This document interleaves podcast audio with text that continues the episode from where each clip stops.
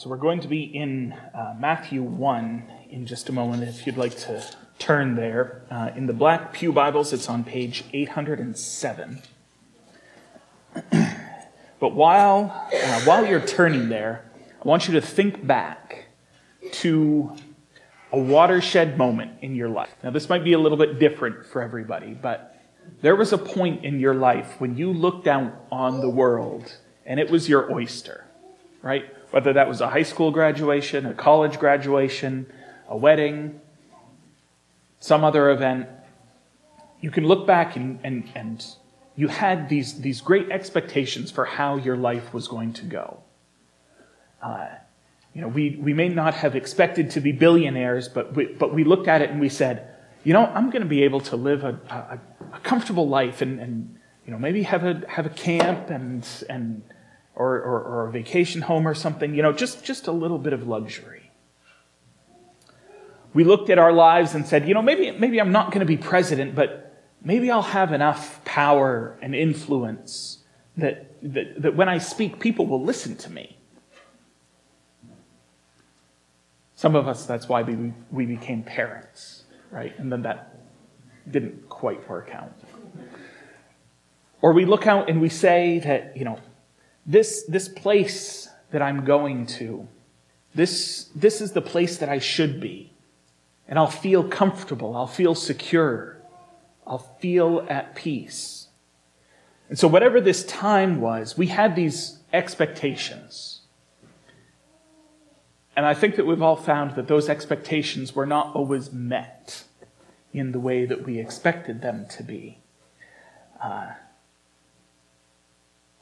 and so the nation of Israel had expectations for how their, their corporate life as a nation was supposed to go. Uh, back when God called Abraham out of uh, Ur, he said uh, in, in Genesis 12, I will bless those who bless you, and him who dishonors you I will curse. And in you all the families of the earth shall be blessed. And he goes on in, in, God goes on in Genesis 15 and 17 and 22 to promise Abraham the, the promised land, all of this blessing. And so the nation of Israel interpreted that as this, this expectation that God is going to raise up, raise us up. God is going to make us rich. Enough so that we make everybody who, who's on our side rich as well. And then as time went on, Israel came to David and at the end of his reign, God said to him, When your days are fulfilled to walk with your fathers, I will raise up your offspring after you, one of your own sons, and I will establish his kingdom. He shall build a house for me, and I will establish his throne forever. I will be to him a father, and he shall be to me a son. I will not take my steadfast love from him, as I took it from him who was before you, but I will confirm him in my house and in my kingdom forever, and his throne shall be established forever. So this was a promise, not just of power, but of power that would last perpetually. His throne would be established forever. And initially, it looked like that promise was fulfilled in the life of King Solomon, right? Until after Solomon died and the kingdoms divided, that hope got a little bit dimmer and then all hope of that was dashed, right? When, uh, with the conquest and the exile to Babylon. And so the people of Israel expected another king to arise, to lead them to that same place of power and prominence that they had with David. And then we have the promises along the exile. So, with that exile, Isaiah promised in, in Isaiah 9 and then in Isaiah 11 this fair judgment, this peace in the earth. This is from Isaiah uh, chapter 11. There shall come forth a shoot from the stump of Jesse, so from the line of David, and a branch from his roots shall bear fruit. And the Spirit of the Lord shall rest upon him, the Spirit of wisdom and understanding, the Spirit of counsel and might the spirit of knowledge and the fear of the Lord, and his, and his delight shall be in the fear of the Lord. He shall not judge by what his eyes see, or decide disputes by what his ears hear, But with righteousness he shall judge the poor, and decide with equity for the meek of the earth. And he shall strike the earth with the rod of his mouth, and with the breath of his lips he shall kill the wicked. Righteousness shall be the belt of his waist, and faithfulness the belt of his loins. So they expected, they expected this coming Messiah to bring peace on the earth, to return them from their exile, to reconcile them with God, to cause them to belong in a place and to their God one more time. And so Matthew, in his gospel, is writing to this Jewish people to convince them that this man, Jesus of Nazareth, was the fulfillment of all of their expectations. And so he, he starts that off with this genealogy, right? In, in the first, it's the first four or five paragraphs there. Uh, and that genealogy is divided up into parts. It's divided up into three parts. Uh, and, and we see that, right? Starting in verse 2. It says, Abraham was the father of Isaac, and Isaac the father of Jacob, and so on and so forth, down to verse 6. He says, Obed the father of Jesse, and Jesse the father of David the king. So that's the first section, Abraham to David. The second section starts, and David was the father of Solomon by the wife of Uriah. And it goes down to verse 11. Um, Jeconiah and his brothers at the time of the deportation to Babylon, the exile to Babylon. And then it goes from Babylon down to verse 16. Jacob, the father of Joseph, the husband of Mary, of whom Jesus was born, who is called the Christ. And so, as you have these three parts corresponding roughly to those three sets of promises, right? The promise to Abraham, the promise to David, and then the promise through Isaiah to the nation of Israel. And so, as Jesus is descended from each one of these, through each one of those uh, lines, he is eligible to be the fulfillment of those expectations, of those prophecies, right? And then after that genealogy, Matthew moves on to describe the circumstances of this arrival. So let's pick up in, in verse 18. Now, the birth of Jesus Christ took place in this way. When his mother Mary had been betrothed to Joseph, before they came together, she was found to be with child from the Holy Spirit. And her husband Joseph, being a just man and unwilling to put her to shame, resolved to divorce her quietly. But as he considered these things, behold, an angel of the Lord appeared to him in a dream, saying, Joseph, son of David, do not fear to take Mary as your wife, for that which is conceived in her is from the Holy Spirit. She will bear a son, and you shall call his name Jesus, for he will save his people from their sins. All this took place to fulfill what the Lord had spoken by the prophet. Behold, the virgin shall conceive and bear a son and they shall call his name Emmanuel, God with us.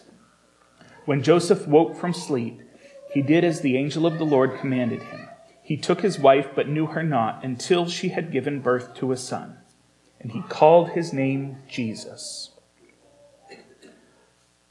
So the expectation, or the expectations that, that the Jewish people had at that time, was that the Messiah was going to come and he would come with, with material blessing, with riches. He would be a powerful king. And he would give them this sense of, of belonging, the sense of place that they had back, back when they first entered the promised land. And so to fulfill those expectations, what do we have? Right? We have Jesus, born to these poor, disgraced teenage parents fulfilling the promise of riches. We have this, this infant being born in obscurity who was to fulfill this expectation of a powerful king. And we, we learn later on uh, in, in Jesus' life, he says, My kingdom is not of this world. He doesn't belong to this world. He's a sojourner, he's a pilgrim. And that those who follow after him as king should never expect to be anything more than that. So we have these, these three expectations that are not fulfilled, apparently, at all in the life of Jesus. So Matthew's made a pretty poor case so far for the fulfillment of these expectations that were held by his audience. But Jesus didn't fulfill those expectations because they were framing their expectations in terms of what they wanted or, or, or, what they thought they needed, rather than in terms of what God was doing and what he had actually promised. See, the Bible ultimately is not the story of the Jews. It's not your story, and it's not my story. Each of those characters show up periodically in it, right? The Jews show up. There are parts of the Bible that are addressed directly to us. But the Bible is ultimately a book about God.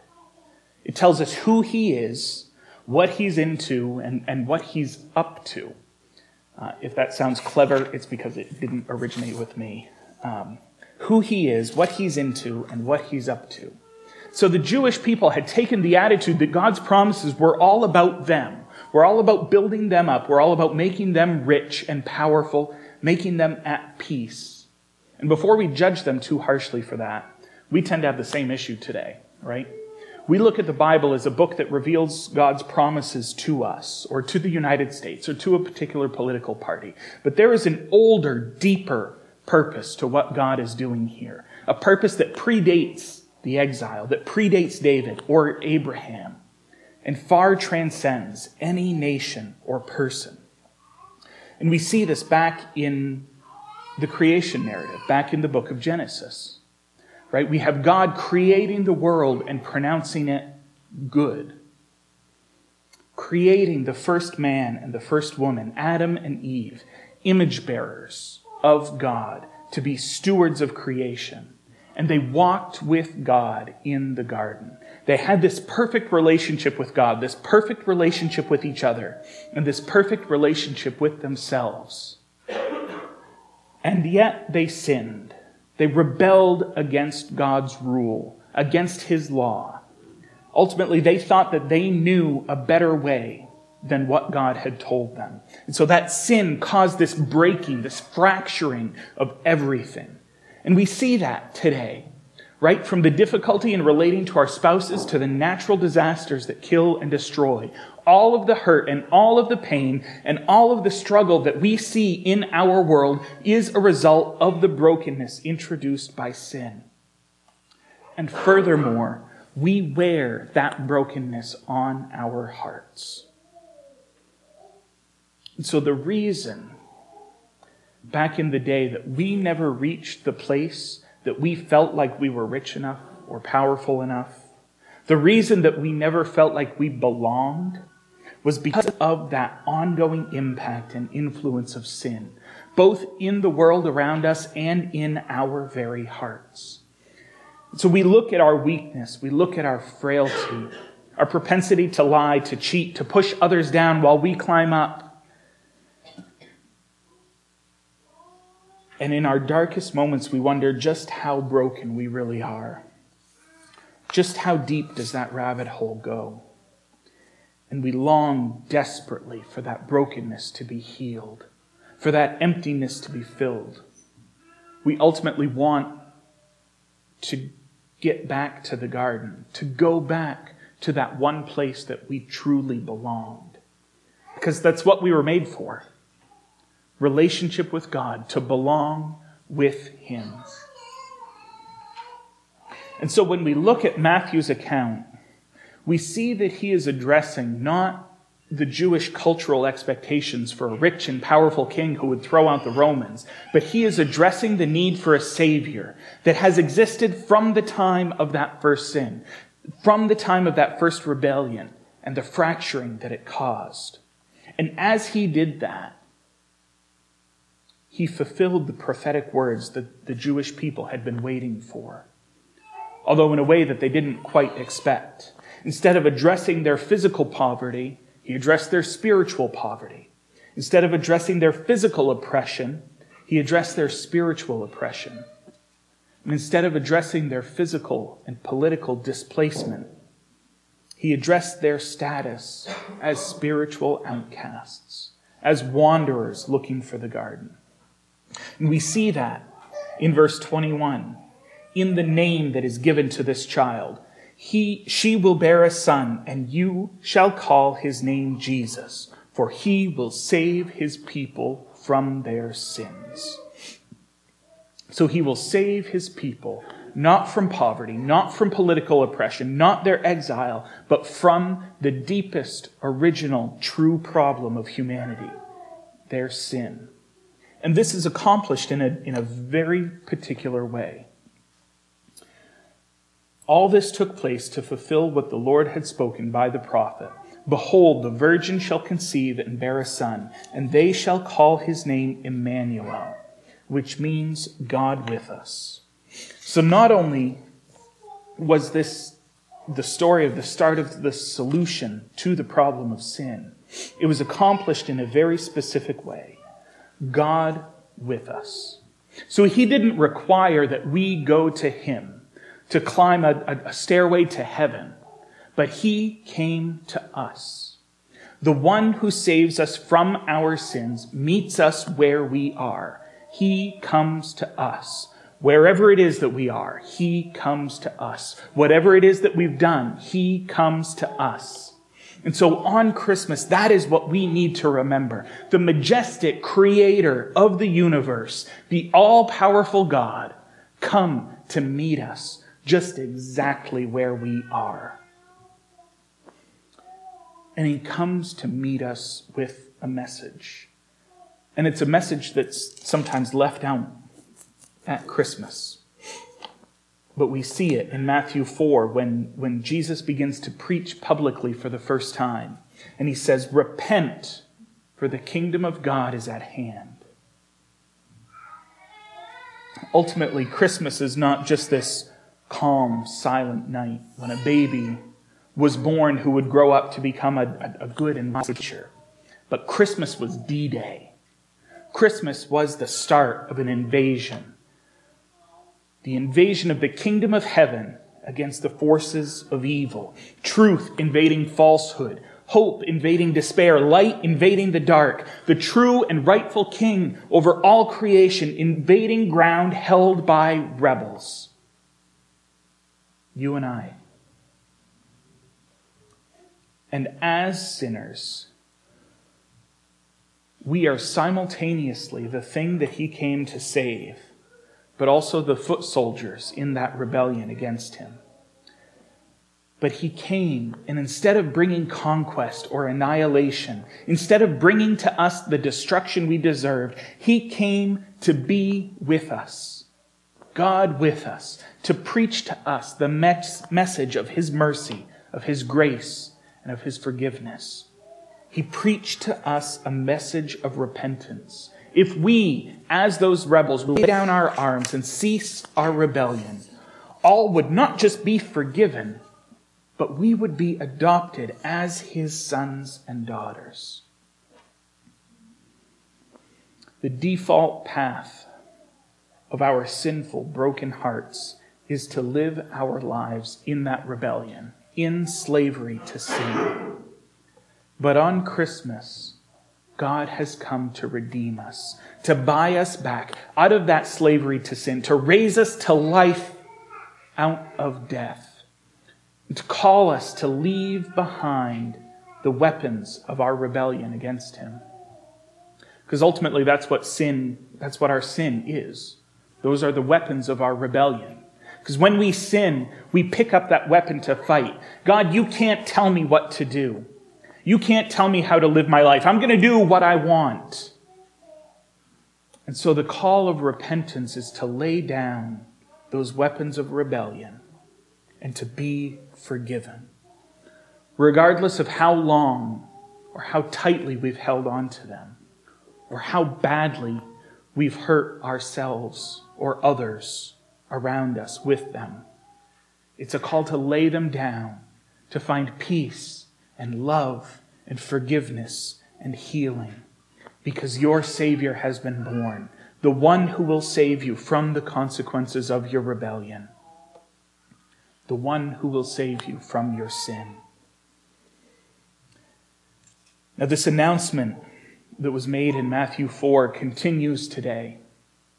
the gospel is being proclaimed. And with each day that goes by, there are more and more rebels who lay down their arms and in love and faith and trust in the Christ, in Emmanuel. And each day that goes by is one more day that that gospel of peace is sung.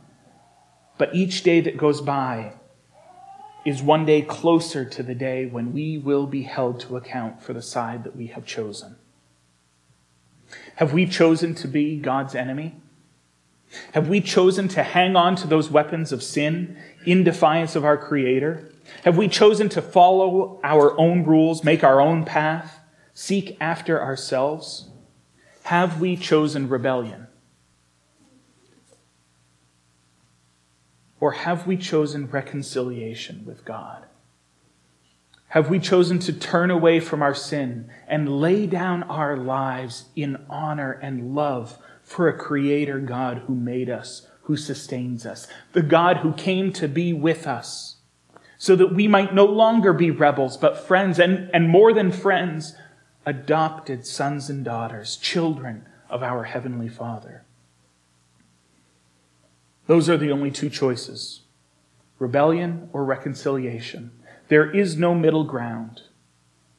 There is no gradient. There's no continuum of kind of rebelling, sort of rebelling, not really rebelling. But it's light or darkness, truth or the lie, reconciliation or rebellion. Ultimately, the true uniqueness of Christmas is not Emmanuel, God with us, because mankind had that in some shape once before in the garden. But rather, the miracle is that he came to us in the midst of our wandering, in the midst of our sin, in the middle of our rebellion, to make the way home for us, to be the way home for us, the way back to the place that we long for, the place that we yearn for the place that's described in, in Hebrews 11 as a, as a better country, a heavenly one that God is preparing for us. Because this world, with its pain, with its suffering, with its sickness, this world of sin and death is not what we were made for. It's not where we belong. And these weapons of sin and rebellion that we try to wield can do nothing to heal the hurts, calm the anxiety, or create a place for us to belong. These weapons only have the power to hurt and to kill. And in that final accounting, they only bring death to those who wield them. And so Christmas calls us to lay down those weapons of rebellion and rejoice in the glory of a merciful God who came to us to rescue us in the middle of our rebellion. Because of that rebellion, we deserved condemnation, but we received justification. We deserved wrath, but we received mercy. We deserved death and were given life.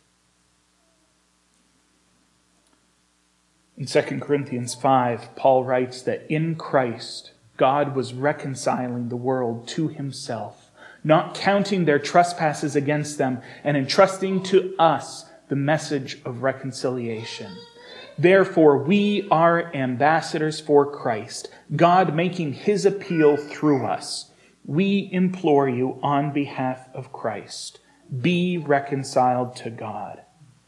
I implore you today on behalf of Christ, be reconciled to God.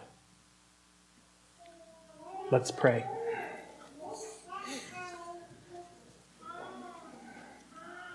Father, this is a beauty and this is a truth that we don't deserve, could never have deserved. That, Father, you would come to be with us that you would become that way home for us. That way home that we are all looking for. that satisfaction that we long for, the fulfillment that we cannot find in any other place. Whatever we've tried, whatever we've pursued, Father, we have found or we will find all of those things to be empty and meaningless. But Father, you came to us in the middle of our searching, in the middle of our blind wanderings. Father, you came to us to be our way back to you. We thank you for that. We rejoice in that. And Father, for each one of the ways that, that we have lived our lives in rebellion against you, for each one of the ways that we have sought to, to make our own path, for each one of the ways that we have defied you as the Creator. Father, we repent of that. We repent of those sins collectively. I repent of those sins individually.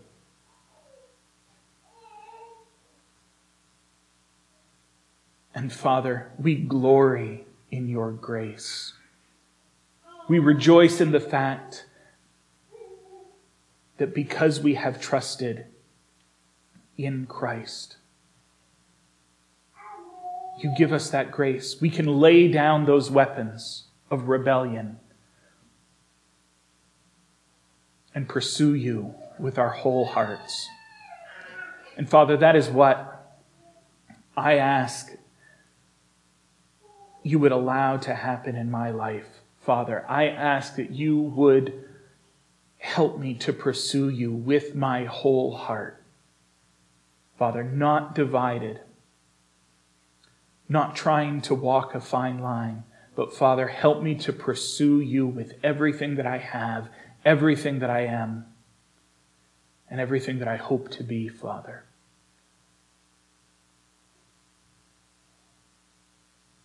And I thank you for the mercy that you have shown us that we can pray that prayer. I thank you for the grace that you have given us that we can live our lives in expectation of that.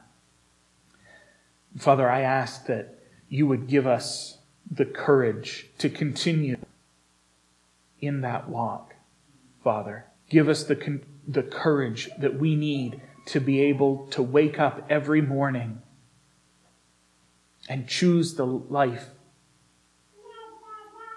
of obedience. Choose the life that you have, that you have given us, rather than choosing to pick up those weapons of sin.